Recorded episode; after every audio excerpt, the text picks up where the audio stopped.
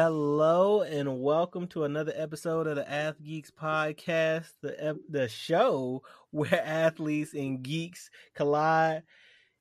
I just want to thank y'all all for tuning in and making this a part of your weekly routine. Anyways, I'm Adrian. That spells. And how you doing today, spells? You took a week off, so I need to know. I need to check in. How you doing? I got sick during my week off, so I might cough and sniffle during this pod but you know I'm still living. I don't think it's the coronavirus, so that's a blessing. But the real is back. The veil is back. Flow Bananas Pilled is back, nigga. We still alive. Still top three rappers dead or alive. Debate your mama. I don't know what that was, but anyway oh man, speaking of rappers though, that's what we jumping into. That's how we're starting off today. Um, so the, you you peeped the new Cole, right? That's what that whole intro was about, man. See, you're not really a real Cole fan. You, I wasn't even listening to you. I'm not even gonna lie to you. Well, that's your first mistake. well, what, what's your what, what's your what's your thoughts on the Cole? Uh, still not better than Born Sinner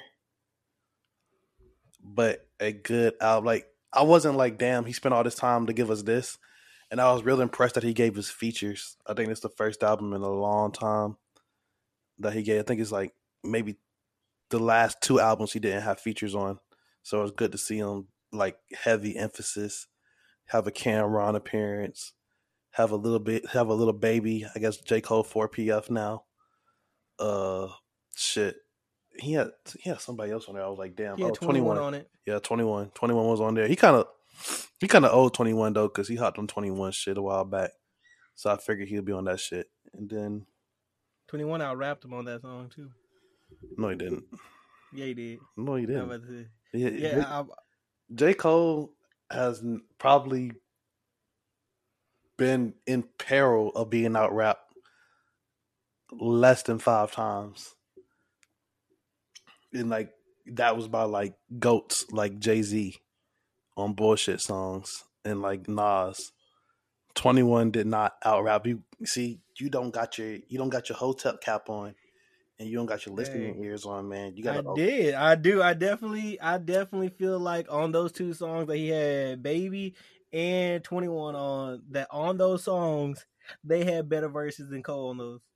So Baby probably so I didn't only heard the one him and Baby one time. Only only ran the album through twice. Oh, only, I ran only, through three times. Like, you only caught the Baby the first time. once.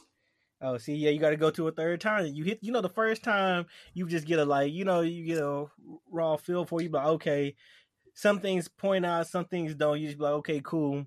That second time you really be listening, and then that third time you take that deep dive in.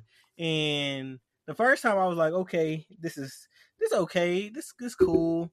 Second time I was like, all right, I, I, I rock with that twenty one. I rock with that twenty one.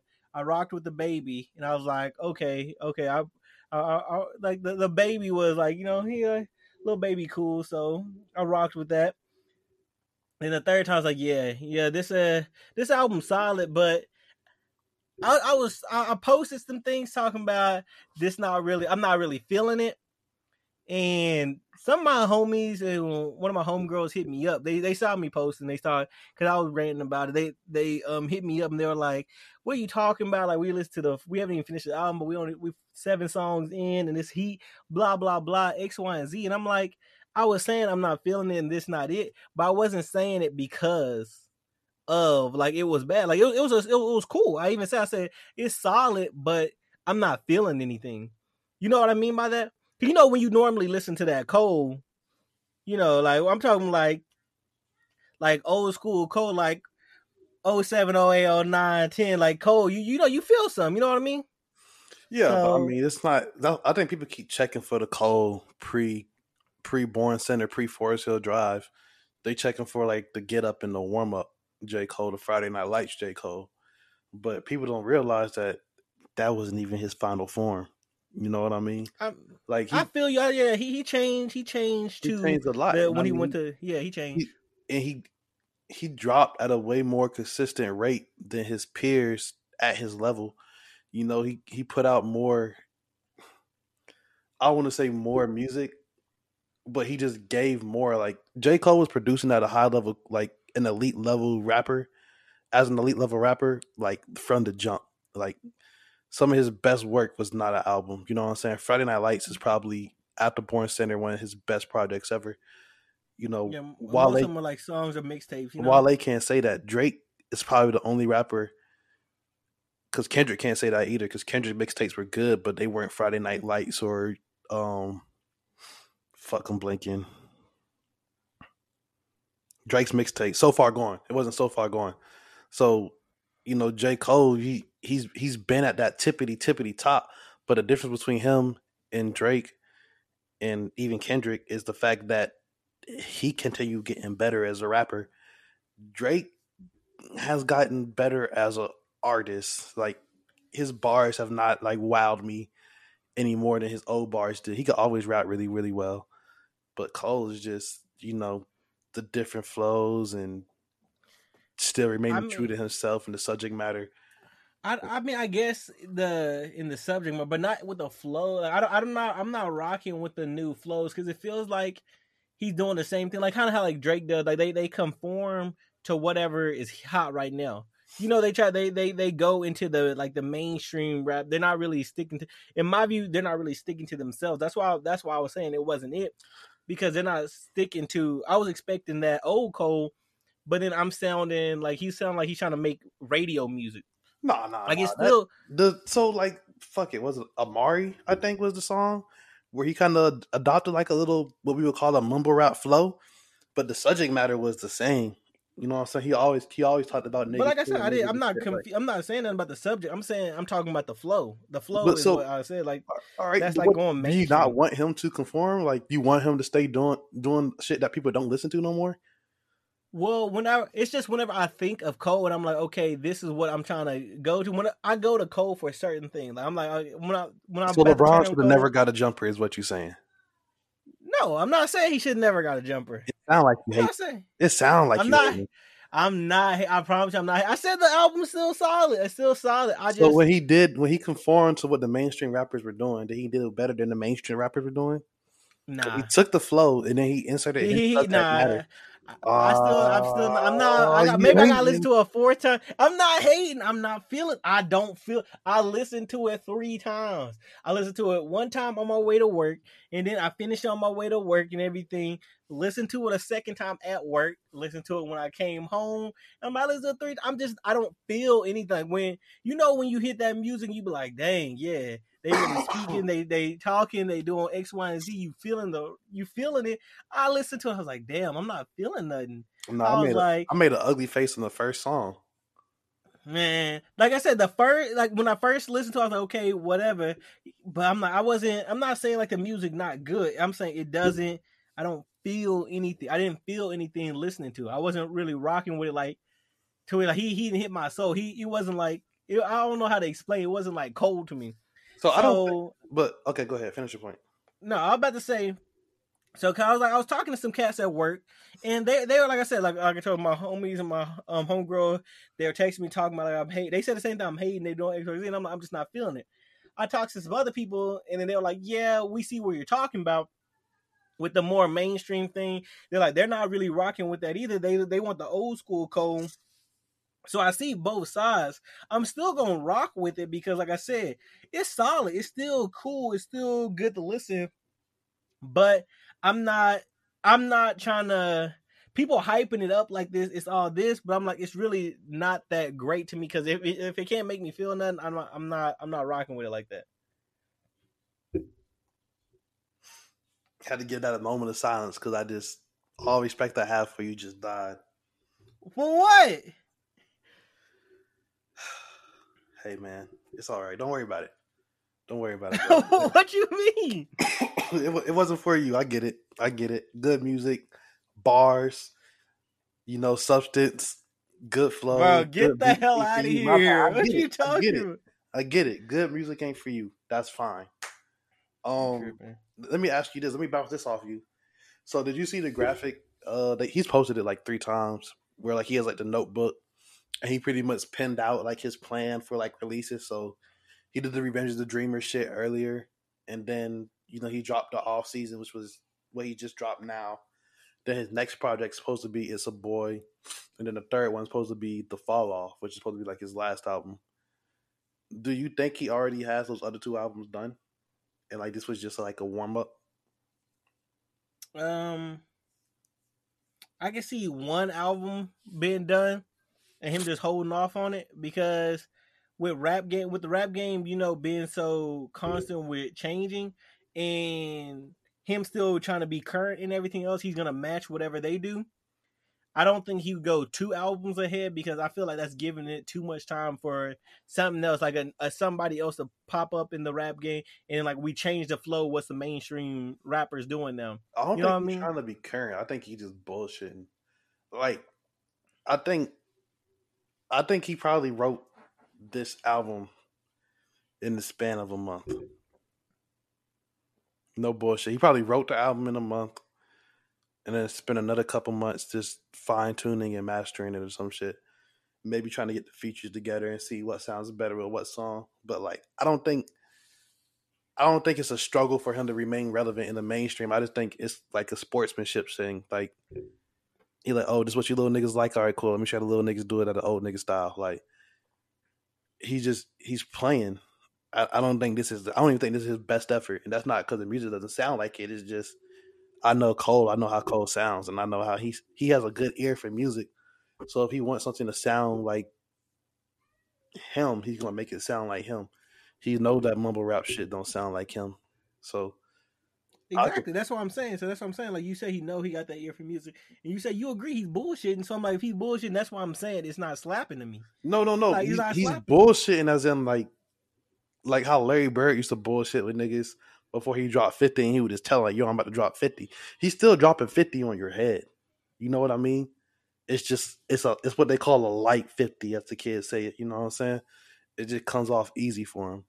He, he's bullshitting. This, this wasn't this album wasn't important to him.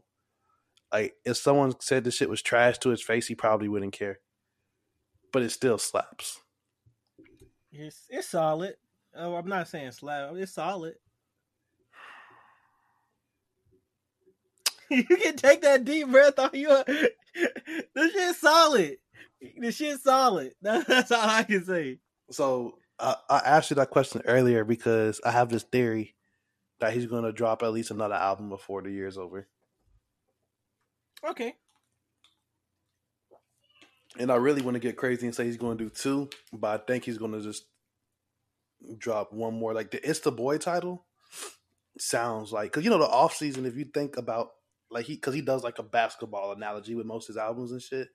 Because he went the Get Up, the Warm Up, Friday Night Lights, all three sports basketball centric. Then he went sideline story for his debut. He then he skipped it for like Born Sinner. So he's you know he went away from that basketball shit. But now with the off season, once again, you know a basketball centric thing where you spend like what, what do basketball Africa. players do in the off season?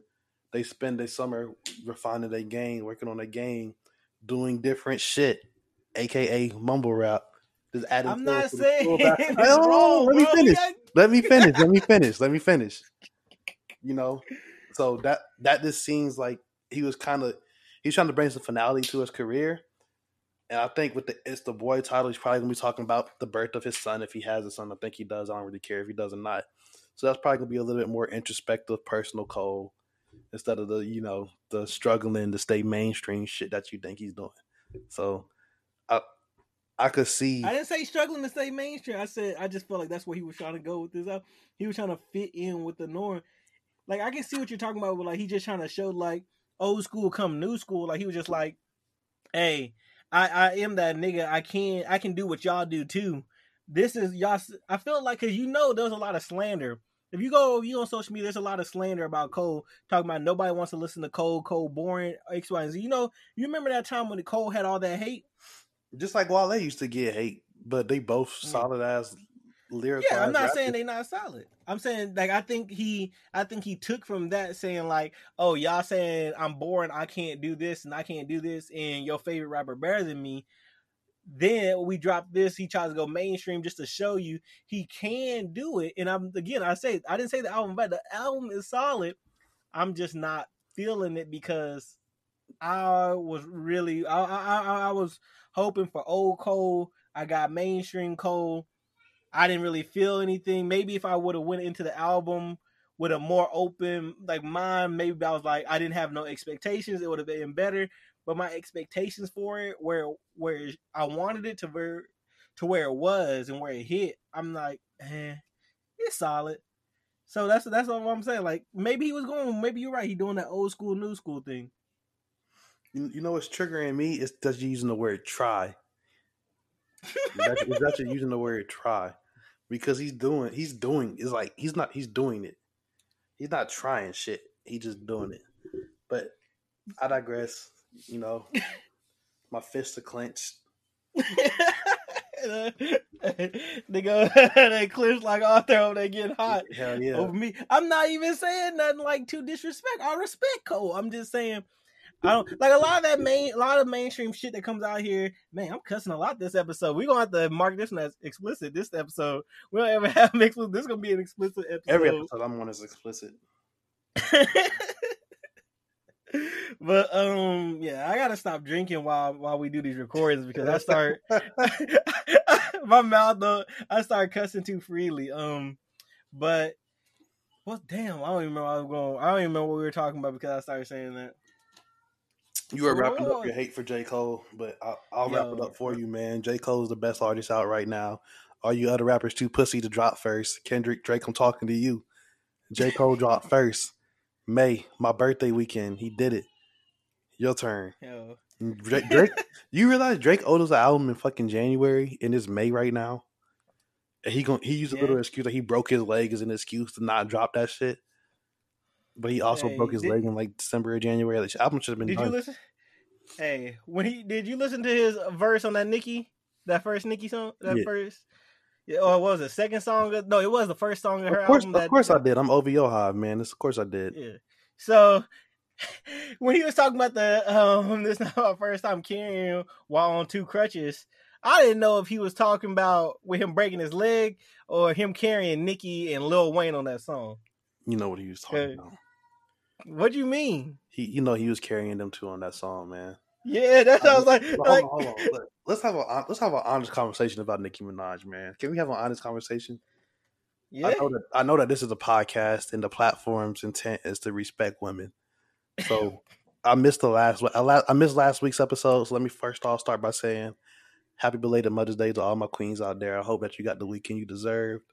I know I spent my weekend giving my wife everything that she I could and everything that she deserved. Happy Mother's Day to you too as well, Nicki Minaj. If you hear this, but you should have stayed retired.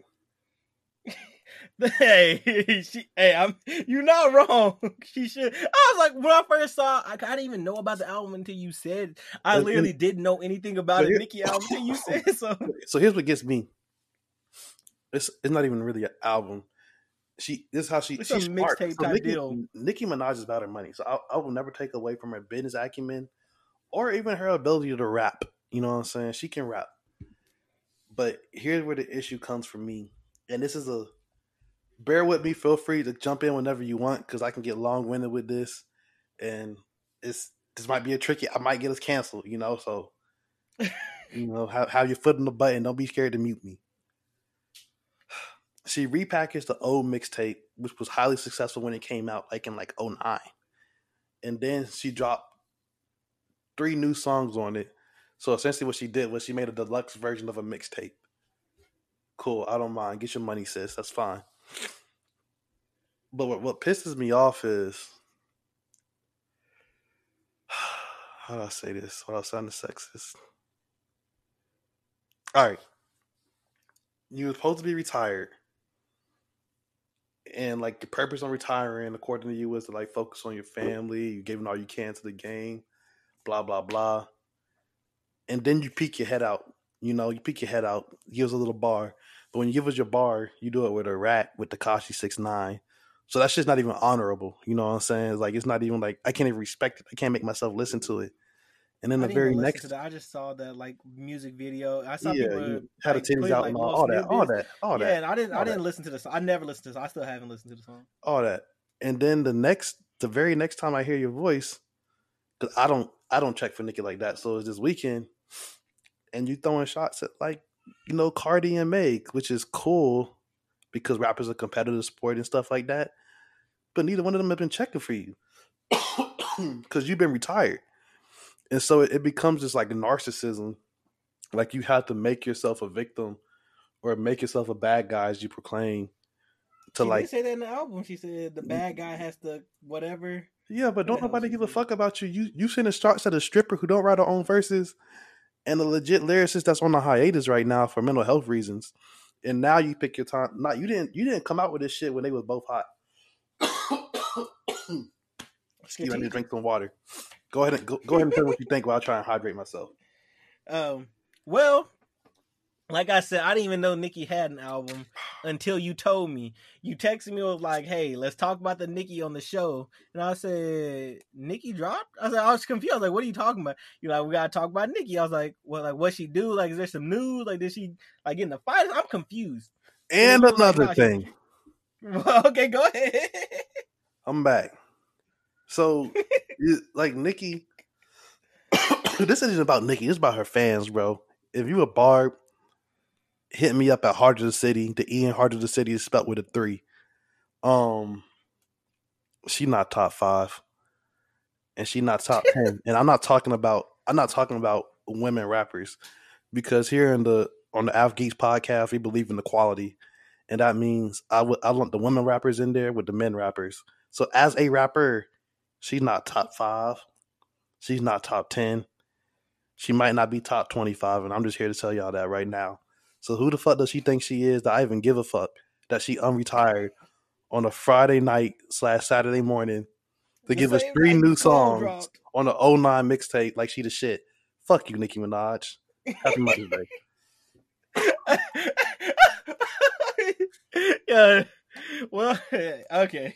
All right. So I'm gonna go back to what I was saying about uh, you told me about the Nicki. I didn't even listen to the whole album. I'm not gonna listen to the whole album.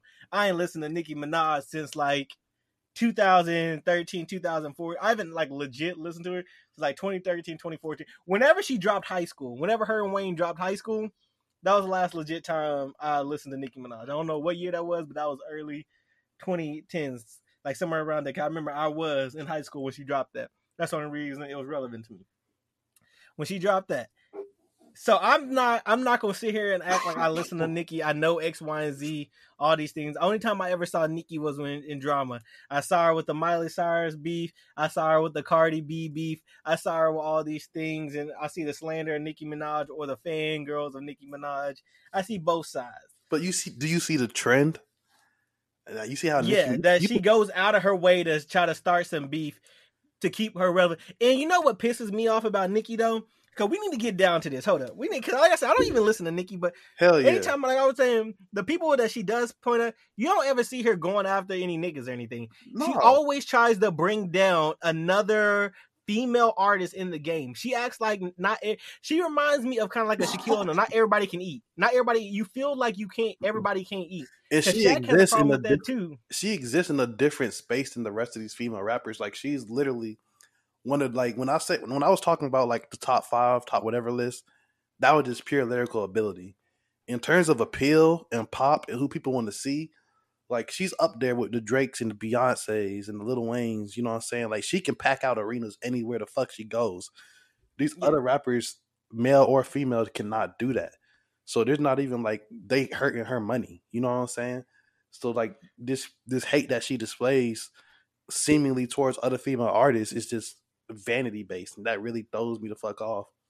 Because same, makes- because it's like you should want them to eat. You should want those female, cause you, especially because you talk you talk about being pro woman and everything like that, and you talking right. about all these things with women, right? right? You know how hard it is right. in the game especially for a female artist. You know how hard it is to be in that game. Mm-hmm. And for you to bring down another female artist or to try to start a beef that because they're eating, not even because you have a real problem with them, just because they're eating and you feel like that's gonna take away from you eating and only you can eat. That's mm-hmm. a problem because you talking, but your actions don't like match your words. You talking about you want these other females to eat. You want to like all these women things, women this, that, and everything else. Like, but you don't really want them to eat. Because the second they start eating, you start causing a problem. and them. you know how I know she don't. For you look at all these other rappers who put themselves at the pinnacle of rap, Dog, I might not make it. They they portray themselves as CEOs. Lil Wayne, sign Drake, sign sign Nicki, sign Tyga, made Young Money. Jay Z got Kanye, you got Cam'ron. You know what I'm saying? You got Rock, you got Roc-A-Fella size Roc Nation from that. Jay Z eventually signed J Cole. Kendrick Lamar, while he did not sign artists, he was part of a collective that still rock with each other to this day. And he gives his features to younger artists in that collective, such Isaiah Rashad, School Schoolboy Q, Ab-Soul, Jay Rock. You know what I'm saying? You you see the trend with these other rap these rap legends where they just give back and you know Kanye West, Big Sean, he gave us Big Sean, he gave us 2 Chainz, he gave us Pusha T. He didn't give us Pusha T, but Pusha T signed to him. You you see they they grow their family tree, you know. what artist has Nicki Minaj signed? What female artist has Nicki Minaj promoted other than herself? Don't worry, I'll wait. Talk about it. I'll wait. Can't name one, right? I wonder why that is. Come on, man. It's let's take a break.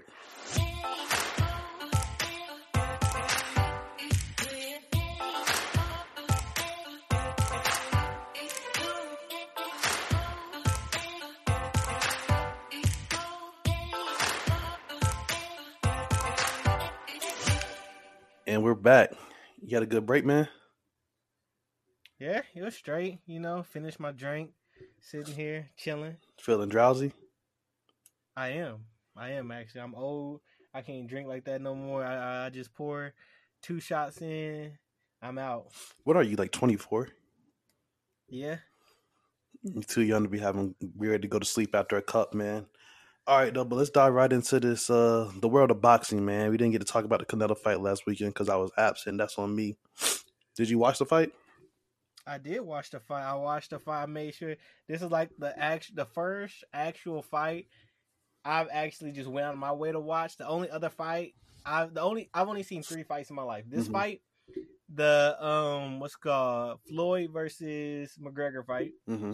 and um Floyd versus Pacquiao. I only saw those other two because the Floyd Pacquiao was because my uncle had a big watch party, so my mom and them went over there. So I went over there. Of course, I got to go over there with them. Mm-hmm. Then the second one um was the McGregor. Yeah, the McGregor one, and that was when I was over there at Tyndall. Were you over there at um, Bice's house? No, I was actually at my wife's family's house. Oh, okay. Yeah, Bice had this big party, so all like the CSTs, all like the people from the comic squad, like a bunch of like people went over there and we all watched the fight there. And I was Damn, like, okay, I missed cool. that invite. yeah, we all were just over there chilling. We all just watching, drinking, chilling, doing everything like that. And then now this fight, can you told me to watch this fight, cause you asked me about it. I was like, I don't really watch boxing. I don't know nothing about boxing. You said peep the fight. I peeped the fight. I was watching it. I was very confused because when I see a fight, I see the box. See, like that's the thing. I don't really understand the whole boxing as I understand it, but I don't at the same time. Like I took kickboxing for like six months and everything, mm-hmm. and like I tried it. It was cool and everything, but actually like just going through the training and everything because we we did hand we know we did we sparred and everything but actually seeing like legit pros do it and seeing all the like the dodging and what doesn't really consider not really count as a hit and everything, watching them score and everything, I was trying to I was kind of confused on the scoring. Yeah. I was watching it, but I was trying to there I was they were they mentioned you know they mentioned the scoring, they mentioned stuff like that throughout, and I was like, how do they get them points for that? How's that counting? How's that? And I was like, I was more focused on the scoring, yeah. than the actual fight. That's a great point. So I, so that leads me to two points. First off, whenever you listen to the announcers, so like normally when you get scores, like in the midst of a fight, it's the announcer's card, right? And so how accurate that score is just depends on like how jaded that announcer is and how well he knows how well he's seeing the fight. So generally when you score a boxing card, then you can do it yourself at home and be pretty accurate if you follow like these three parameters. Excuse me. The like the pace, meaning who's who's being the aggressor, um what they call ring generalship. So who's using the ring to their advantage, who's who's up against the ropes all the time or who's pushing, who's who's controlling the who's controlling the ring. and then um like it's a mix between accuracy and like power punches, and those two can be like interchangeable depending on who the judge is. And so most people use like those three, you know, the pace, meaning activity, the ring, ring generalship, and then like you know, landing like the effectiveness of punches. They use those to score, and so when it's it's a it's objective, obviously. So sometimes you get like a really wide scorecard if the fight is close because some of those rounds can go either way, depending on whether you favor like power sharks or whether you like favor someone pumping out the jab a lot and is landing accurate punches and controlling the fight that way. So it's sometimes it's really hard in a good fight to score it because you don't know what the judges are doing. that fight I thought was pretty easy to score. Um, like it, it went eight rounds. It ended before the ninth round came out. I heard some judges give it like score it four four. I probably would have gave it. It probably would have been like more of a five three one for me. Canelo definitely took two rounds off, um, where he wasn't like really. It was it was a good fight, man. Billy Joe Saunders he used his jab really effectively. He's really quick, quicker than Canelo was expecting and it was hard for Canelo because you saw early in the fight Canelo was like walking him down and like landing a lot of power shots to the body, and he wasn't really scared of Joe Saunders' power. But then like Billy Joe Saunders did some weird shit where he just kind of switched up the rhythm, but he was throwing out his jabs, throw some lips, throw some hooks in there and shit. I mean, it was it was an even fight, bro. But Canelo's power was just the equalizer, man. That the uppercut that broke that dude's face, I mean, ended the fight. Couldn't and even open his eye. Couldn't open his eye. That shit closed like immediately. But the the scoring shit, man. It it could it could have ended real bad for Canelo if they were gonna keep getting scored that way, because when he when he broke that dude's face, he probably won that round anyway. But you could tell the other dude was gaining like some confidence. In the championship level fight, you don't want like the other fighter to gain confidence because if if they're not scared of your punches, then like everything you're doing doesn't work. Like your punch, your punches have to stop somebody from doing what they want to do. That's how you get the upper hand in boxing, in my opinion. But Canelo would have knocked his ass out anyway. It, he was he was doing good work to the body. That's why that uppercut was uppercut was open because that dude's elbows were in, which meant his gloves were like not tucked tight to his face. He stayed ducking like he was he set him up for like the first round. Like Billy Joe Saunders kept ducking kept ducking, and Canelo kept throwing the uppercut, and he kept missing until he didn't. That was all she wrote. But I'm not really here to talk about Billy Joe Saunders, man. So you saw that fight. That fight looked pretty close, right? Yeah, it looked like that's what I was confused about because a lot of people, when I was going into it, when I talked to you, I talked to a lot of other people. Everybody was talking about Canelo this, Canelo that. So I was expecting Canelo to go in there and dominate because that's I don't, I don't know much about him. Like I said, I told you like the mm-hmm. I've only seen three fights in my life. This is my third fight, so I was like, okay, so Can- Canelo's gonna do X, Y, and Z. Everybody's talking about him.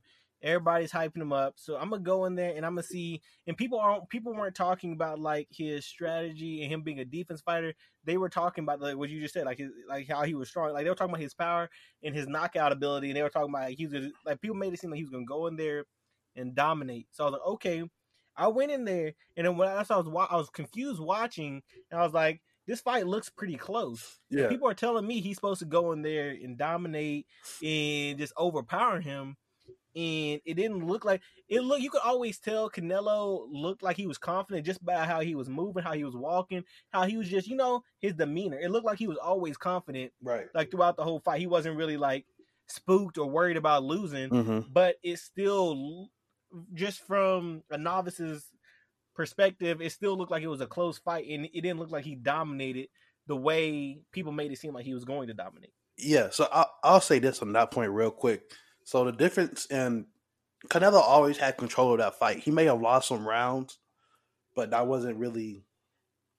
It wasn't because he was doing anything wrong. It's just because Billy Joe Saunders was being crafty but the difference in between Canelo and Billy Joe Saunders in that fight, and the reason why I say that he controlled that whole fight is Billy Joe Saunders' punches did not hurt Canelo. Like there wasn't a point where Canelo was not coming forward, and that's why you didn't see like a lot of the defensive prowess and like a lot of a lot of Floyd Mayweather-ish type mannerisms because there was no need. There was no there was no no fear of like being knocked out because you're coming in wrong. You were just only scared of like losing points in the round. So, but when you see Billy Joe Saunders approach Canelo, like anytime Canelo dug down to that body, Billy Joe Saunders was backing his ass up. Anytime Joe, anytime Canelo hit him with a straight right, Billy Joe Saunders was backing that ass up. And that power, the difference in power, and Canelo's pretty fast too, just earned the respect of Billy Joe Saunders, but that respect wasn't earned from Canelo. So it's like, I don't know, man. You the, the more you watch boxing, the more you can just kind of tell. The demeanor tells you a lot about how the fight is going. So even though scorecards say one thing, you can tell at the end of the day who's going to win that fight. And I mean, shit happens. Like people get like caught slipping and get knocked out. It happens to the best of them. But barring that, Canelo was going to win that fight by decision if he didn't knock him out, just because he would have figured that shit out.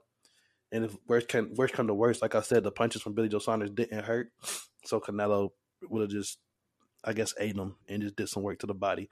But I really, I really asked you that because that fight was close, and everybody says Canelo's in his prime, but before this fight, Canelo said in his prime he would beat Floyd Mayweather. And I'm here to tell you, I watched the film and that shit is a lie. because because this is another reason that fight looked closer than it should have. Canelo struggles with southpaws and boxers. And even though Floyd Mayweather was not a southpaw, he is the best boxer of all time. Debatable, but don't debate it with me. And they fought before when Floyd was like 33, 36 or some shit like that. And Floyd beat him pretty handily. Now imagine they were both Canelo was young. Canelo was 20 like 23. So he wasn't the Canelo that he is right now. He was not, you know, this physically dominant. He was at welterweight, so he was like in the 147 range instead of 168. So he was lighter. Bobby Floyd was older, so he still should have had power. I mean, there's no excuse. Like, if you could have did it, you would have did it, but you couldn't. And there's no reason to think that Floyd in his 20s would have would not have knocked your ass out like he did every other fighter. Like Floyd loves fighting Mexican fighters because they come forward and he's a counterpuncher, and so he always catches them slipping because he's too fast and he's still and he had power in his younger days. if it took you eight rounds to get Billy Joe Saunders out of the ring, and some people say you split four of those rounds with him, you're never going to be ready for Floyd Mayweather. I actually think, and this is just me, if Canelo and Floyd Mayweather to fight today, it would go to distance, and it would probably be a win by split decision by either of them. And I would still put my money on Floyd. That's just me. You know what I'm saying? That's just me. I know you saw Floyd fight twice. What you think? Um, I was, I didn't know much about Floyd in the first fight. He's a god. The first fight, and that Pacquiao fight was pretty. It wasn't exciting to me because it was a lot of ducking and dodging, dipping and everything like that.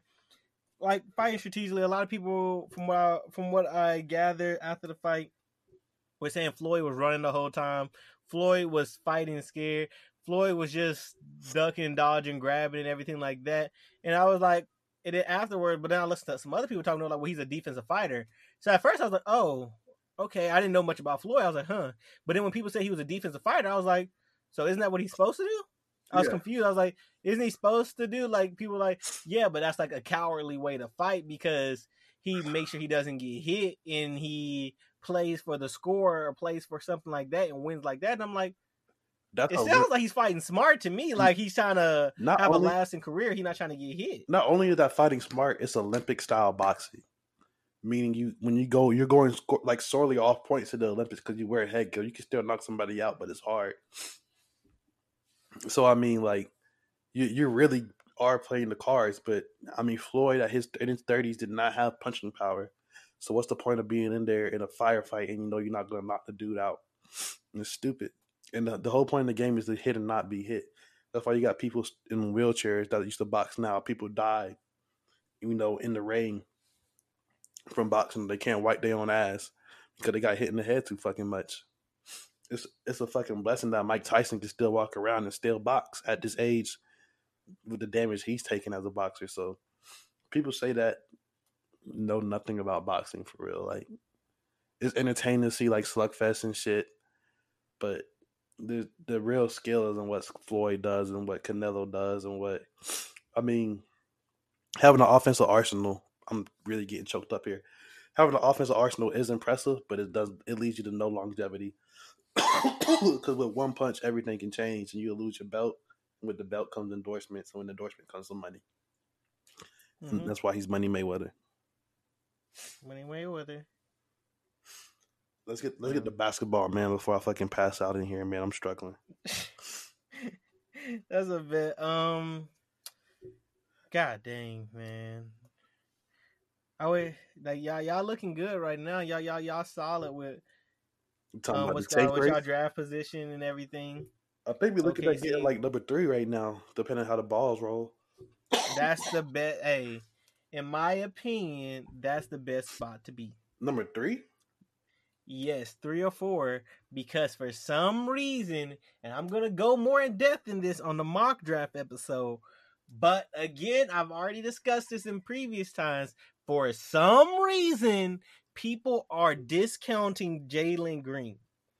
My nigga Jalen Green came out with the tweets talking about I know if I would have went to college, I would still have my number one spot and I would still be ranked like these other players. But because I didn't go that route, everybody is a little overlooking me. He said, "That's cool. I'm not bothered by it. I just, I'm just saying how I said. That's basically how it was. Like the gist. He was saying, like, that's cool that y'all overlooking me, but I was number one for a reason. And he's actually the best fit for the Thunder. Um, I don't think he's the best player in the draft. I do. I mean, it's it's one of those time will tell things, right? Like I think well, it's also what you're looking for too, because Jalen Green he matches the he has that superstar potential too, where you could he could really explode. He could really explode. So it's Cunningham. Yeah, but Cunningham, a lot of the critiques on him was the same critiques Ben Simmons has. Not with the sh- like the shot or anything, but the like being disinterested and not necessarily being great at one thing, but being really good at everything. That's like a like he's a complete player. He's really good at a lot of things, and he is good. And I'm not I'm not hating on Cade Cunningham in any way, shape, or form. He can't. He I definitely believe he's gonna be a star in this league. My thing is like I'm cool with Cade Cunningham being there. Like if you want to say Cade Cunningham is one, Jalen Green two, Jalen Green one, Cade Cunningham two. I am cool with that. My my where I draw the line is when they start talking about other guards going off the board before Jalen Green, aka Jalen Suggs. Why is he over Jalen Green? Can somebody tell me that? Because he's a point. Guard. Can guard. somebody tell me why he is over Jalen Green? It doesn't make any sense. He's a people guard. talk about, huh? He's a point guard. I don't care. Jalen Green came out when he was in high school. He was listed as a point. Jalen Green, Cade Cunningham, and so, what's on, called stop, stop, Suggs were all stop, listed stop, at point guard. Stop, stop, because Russell Westbrook was a shooting guard. So, do you think Jalen Green's? Oh, and I'll Russell Westbrook an apology. Do you think Jalen Green is a point guard in the NBA? Nah, he's definitely a okay, two guard. Okay, and if he is a point guard, if he's a point guard, he's a score first point guard. That's lethal. But that and I'm cool. Okay, but I'm saying I said I didn't say I said a guard position. At the guard position, why is somebody else over? Why is Suggs over him? I, I just couldn't. Everyone I've asked, everyone talks about like, oh, they talk about that shot he hit, and I'm like, that's cool. He's had a lot of like he had he's had a lot of good moments. He's also had a lot of bad moments, and I'm not hating on Suggs. I'm all for Suggs. I think Suggs is gonna be cool. I think Suggs has a he's gonna be an all star. I don't think Suggs is gonna be a superstar like Jalen Green. So the thing about Jalen Green is Jalen Green can still bust. Suggs, and this isn't me advocating Suggs over Green. I'm just giving you like risk adverse decision making. With Suggs, you know you're gonna get transition play. He's fast as fuck. You know you're gonna Jalen Green's the most like he's Harris, potentially Adrian, he's a top Adrian, two athlete Adrian, in that draft. Sir, sir, this is a Wendy's. Calm the fuck down. I'm just giving you Suggs. I'm not comparing right now. I'm just telling you what I know I'm gonna get. With Suggs, I know I'm gonna get defense. I know I'm gonna get transition play. I know I'm gonna get a secondary, at least a secondary ball handler. I know I'm gonna get someone that can finish in in, in the paint. I know that's someone that can play off the ball or play on the ball. That's valuable in today's NBA. That's a combo guard. With the with okay, the, so you wait, just described Jalen Green. Wait, you literally wait, just described Jalen Green. Wait, with the potential to be a league guard, with the pedigree of playing in the NBA's farm system, which prior to what they want you to believe is not the G League, it's the NCAA. Because no, it's the G not. League. Wait, because the G League is not produced talent that can compete. Huh? Listen, oh hell no! Listen, you are not listen, about to say this right now. oh hell no! no, no, no! I'm stopping you right there. No, wait, wait. Because, no, no, no. You, you, are going to argue look something. At the people, you're going to argue something that you're going to argue. You're going to argue something. Co- you are going to argue something that I have not said. Let me finish. If only you have ten oh, more words, and then you can go. I will give you the floor. Give me ten more okay, words. Okay. Go ahead. Now let me back up. Okay the G League itself is not producing the talent that will compete in the NBA. The G League harbors talent that's not ready for the NBA yet. That that that talent still comes for the NCAA. You understand? I'm not saying the G League does not have talent. I'm saying they are not the producer. This this year was their first year doing like the G League select team shit, and they they made maybe what, maybe four people that go to the first round that's draft eligible, but that's not a farm system. That's a development system. Okay, let me let me let me go here. Again, they're okay. They're playing against pros. Think of how many players off a college team that they're playing on average. Not not when they play like Kentucky or anybody. On average, when they play a college team, most of their games, most of those players, nine out of the twelve players, are not even going to make it to the G League level on average on the other player. Like I say, eight or nine of them not gonna make it to that G League level. A, a handful of them will make it. Like you got, you're gonna have a couple that go to the NBA that can go play in the NBA. A couple that go overseas or go into the G League route, don't go undrafted, do something else, and then the rest of them are gonna be four year players, graduate college, and then live a good life after that with their college degree and everything. And they can still say they play college level basketball. Congrats to them, but they are not even on that G League t- level. That's what I'm saying. I'm like, they might not be playing. You might not be playing like a Cade Cunningham every game, but you're not playing a Cade Cunningham every game, even when you play in the NCAA. You are playing better competition. So if you're playing on average from one to 15, you're playing better competition in that in the G League because you could take the top college teams and put them in the G League, and the G League teams are still pros. Those G League players play college ball. Those G League players were legit in college. So let's not let's not act like they're just not there. They're just like they're not good. So that's what I'm saying.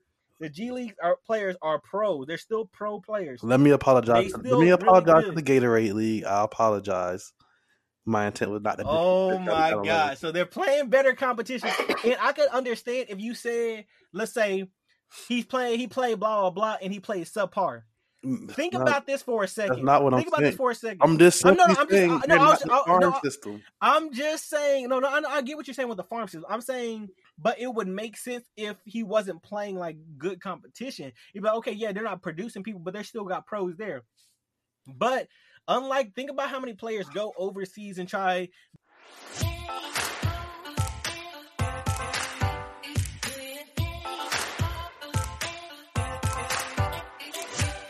And I'm sorry for that. We had some tef- technical difficulty, but as I was saying, in the G League, like you think about how many, mean, when people go overseas and they play, think of how they play and how everything like that. They come back in the draft and you see them, they have like subpar numbers. You like they have bad efficiency. They don't really put up too many numbers because they're playing pro level players. And you're like, oh, so their numbers usually they're usually sitting on a bench, they're usually not putting up great numbers or anything like that. But Jalen Green went over there, and a lot of people had doubts on how well he'd be able to play there. And he averaged 18, 4, and 3. Average a steal and a half and still like shot really he he didn't shoot like lethal from three, but he shot 36 and a half percent. And that was the knock on him. People were like, we're not exactly sure because he's supposed to be one of the best scorers in this draft. Because like that's what Cade Cunningham has the all around game. Jalen Green is the elite like level scorer in this draft. So they're kind of like, okay, well, we don't know if his scoring is actually going to take place because yeah, he's crazy athletic, but what if his three pointer doesn't like, like you know, developing everything? He showcased that he can shoot the three. He showcased he can be poised, slow the game. He can do different things. And playing against pros and playing with pros and getting coached in in that little development league, which is supposed to develop them and be ready for the NBA. I think he's gonna come back into the his when he comes in like five years down, he's gonna develop faster than Cade Cunningham and the rest of them. Like five years into the thing, where he's at versus where they're at, I I predict he's gonna be further along. That's just my opinion. I also believe if Jalen Green would have went to college, he would still be ranked the number one player coming out. It would be between him and Cade Cunningham. It wouldn't like Suggs wouldn't even be in that conversation. It would be him and Cade Cunningham. But it's, because he decided not to, it's it is what it is. It's not but even pre-draft season right now, bro. That he might still end up being the number one player. You never know. Yeah, because we haven't even seen the workouts and everything. But that was just my thing. My whole thing is people are taken away from him. Like people are like saying because he didn't play in the NCAA, he can't be where. I feel like this. This how I feel. It's a prisoner of the moment thing. Think, they, didn't, uh, they didn't have eyes like, on him, man. Yeah, that's the thing. Like it's a prisoner of the moment. You didn't have eyes on him. The G League games, they were they only streamed a couple of their games. It was like on like Twitch, so you had to watch it. and It was like at like two in the afternoon. Most people are at work, so you only get to see clips and stuff like that. Like I said, that's what I was trying to say. The prisoner of the moment thing. A lot of people's draft, everyone knows their draft. They shoot up during the NCAA tournament. You could play like whatever during the regular season, but if you play well in the NCAA tournament, people are like, okay, that's what they remember you for, and they're gonna be a prisoner of the moment, and that's where you're gonna be. That's what I feel like a lot of this draft is prisoner of the moment. Because think of um Steph and Dame last year. Think of Steph and Dame last year. Do you remember when Steph, I mean Dame was balling out and everything, and everybody was like, "Oh, I don't know if Steph can hoop like this. I don't know if Steph can shoot like this. Like Dame really might be the best. Like he was, people were talking, about Dame might be the best point guard. Dame might be the best shooter in the league. You remember all the talks? Everybody was chatting because yeah, they were prisoner of the moment because Steph was out and Dame was there. Steph came back and he struggled those first couple games, and people like, oh, see, we told you Dame was better. Then Steph Curry had to remind niggas who the he was, and that's what Jalen Green gonna do. He gonna remind everybody who he is. Trust me, I'm on the Jalen Green like like the Jalen Green train the whole way. I'm rocking with him the whole way. So he if he ball out and he like turns out great, I'm rocking with him. If he turns out to a bust, I just was wrong. But I'm rocking with him the whole way. Keep put that on record. I'm saying Jalen Green gonna be the best player coming out of this draft. No, no doubt about it. That's where I'm putting it. I'm buying all the Jalen Green stock there is. I really enjoyed John K- John Harrison on the podcast. it's like your your old uncle side comes out, man. Like this is like barbershop talk coming from you. I'm not used to it. You're normally so quiet and reserved. Um, I try to stay professional. Jalen Green stock got it. Hopefully he comes to OKC, man. I, I have this fear of like this. I have two fears actually. First one is the most obvious one: the ball not bouncing our way and we getting like going to pick six because like the the excitement drop off from like the top three picks to like the top six picks is like really drastic. You know what I'm saying? Yeah, because you go from Evan Mobley, um, Cade Cunningham, Suggs, Green, and them like to yeah. like Kuminga and them. Kuminga is still solid, but then you start going like other mm, places, like outside. Moses still, Moody and shit. Like yeah, nah, yeah, like players that could turn out, but they're probably going to be like a high level role player. You need role yeah. players in it. Like but you're gonna, they're gonna be a high. We need a centerpiece. Yeah, um, you, another yeah, centerpiece. I really like SGA, but another yeah, SGA is a hooper. Yeah, but so what I think about SGA, and I think I said this before, is if he could take a step back from scoring, I think it'll help his progression as a point guard because he has he's like he has to do too much and he's handling it well, but I think he's a high level. I think he's like a high level B player than like a superstar. I think he's a star. I just don't think he's supposed to be a superstar. But who am I to limit his potential, man? If you want to go be great, bro, go do that, man. You got my full support over here. Um, but yeah, man. And my second fear is like we get like a top three or four pick, and then Presti is like, nah, more tanking, and then we trade that shit for like I can see that more assets. He yeah, he try to get more assets. But see, that's it. Almost defeats the purpose of the tank to do that because you're trading for future picks, but you don't know what a team would like. One, if they pick a cornerstone player, they may not be picking this high again. So then that mm-hmm. future pick is not going to be a lottery pick. Most likely, it's going to probably be like a a low level lottery, or you're going to be in the twenties or some shit. Like it's going to be. I'll be depressed. But I here's another thing before we go so we talked about the G League and like the exposure issues. You mentioned them playing on Twitch and shit. I know they play some games on ESPN Plus. My concern isn't really about where they show the games at, it's who they playing. I feel like the G League games would be more interesting if they play overseas competition. I agree there. That? I agree there. I wanted I want to see them play like smaller competition because they're necessarily they'd have to start with somewhere like how Mexico has a they have a pro team. They have pro teams in it. They have their own pro league on there.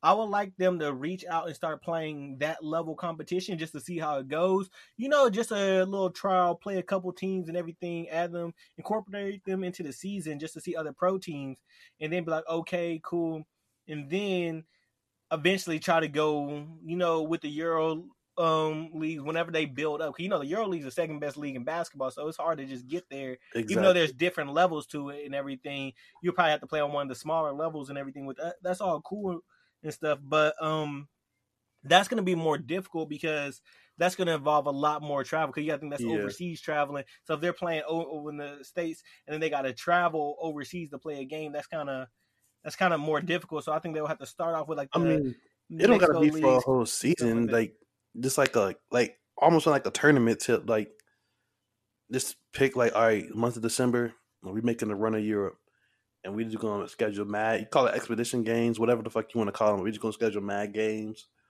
and we gonna we gonna see how our talent stack up to their talent and then from there you can gather data and just kind of figure out whether it's like whether they would benefit more from playing that level of competition or just playing the the NBA call downs that they play you know stateside yeah, I'm with it. I'm all for it. I think it'd be a unique look into it, and I think it'll bring in a lot more fans into it because I've gone to a couple G League games and it wasn't all that. Actually, I went to a G League game. That's when I saw Seth Curry play for the first time. He was in, he was on the um, Warriors G League team, and I got to see him hoop. He it was cool seeing him in person and everything. But going into those games, like the stands are so empty. Like no no disrespect to WNBA games, I rock with the WNBA as well. But there's the WNBA stands are empty and the G League stands are empty, and it felt like a WNBA game because like we were sitting in like the mid level, but the bleachers are kind of like kind of like a high school's bleachers. You know what I mean? So mm-hmm. where you can just walk down to the bottom. So we were sitting in the mid level, but you look 10 rows in front of us, there's not a single soul. So we just scooted up and we were just like, nobody's here anyway. We scooted up, went all the way to like damn near courtside and just sat there. Cause like nobody's in there. Like nobody was there. And this was you still look at those games now, it's like there there's nobody there. Yeah. So I think that would bring exposure to the league playing those overseas teams or playing anything like that, like those little tournaments, because you have their fan base there just to see how they play against the Americans. And like even though it's a smaller tier of American, you still see how they play. And you could bring that could be a selling point over here because we're like, oh, we get to see so and so play them or X, Y, and Z. Like there just needs to be another way for them to bring in revenue and bring in fans into the G League yeah. because otherwise nobody's gonna want to really watch those games and they're gonna stay how it is. Yeah, the same the same way that the NBA like players try and promote like the WNBA and shit. Shout out to them for doing that. In the same way they should be promoting the G League shit. And I mean, it's it's it's some good level competition going on down to those games. I watched a couple on ESPN Plus, and I mean it's good shit. It's just I never know when they fucking play, and I got to stumble across it, and that's just the problem. But yeah. I, I hope hopefully with like this select team shit, like when we see more high profile players go down there, like we'll want to watch those games just to see like you know the young crop of exciting players play. I think if LaMelo had went to the G League, it would have blew that up. Would have been that would have been some shit. They gotta catch somebody like that that's got like a following of like Yeah, that's you know what they thought they were getting with Jalen Green, but Jalen Green wasn't the. He doesn't have that appeal that LaMelo had. As like he was the number one player, but he nobody really, you know, they're not rocking with him like that. Like like the number one player in high school, like the number one senior, uh, Chet. Nobody's like heck, he's the number one player in high uh, uh, out of all the seniors. But if he were to go to the G League, they'd be like, oh yeah, the number one player back to back years going to the G League. Nobody really care because his fan base isn't there.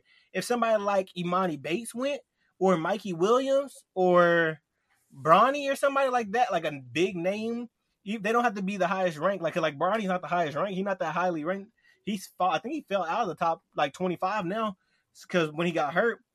And so you get a name like that, just the name alone is gonna bring fans in. So you get somebody like that, I feel like they'll be straight. Like when um LiAngelo was supposed to play for the OKC Blue, but then that was when COVID happened and the season got cut short. There was people like raving over on social media. People like, we want to see him. We want to see like Gelo play, but obviously COVID happened, so we didn't get to see him play. I was not one of those people. He was OKC Blue. He was gonna ball out over there, and then OKC was gonna bring him up to the main squad. We gonna be out there.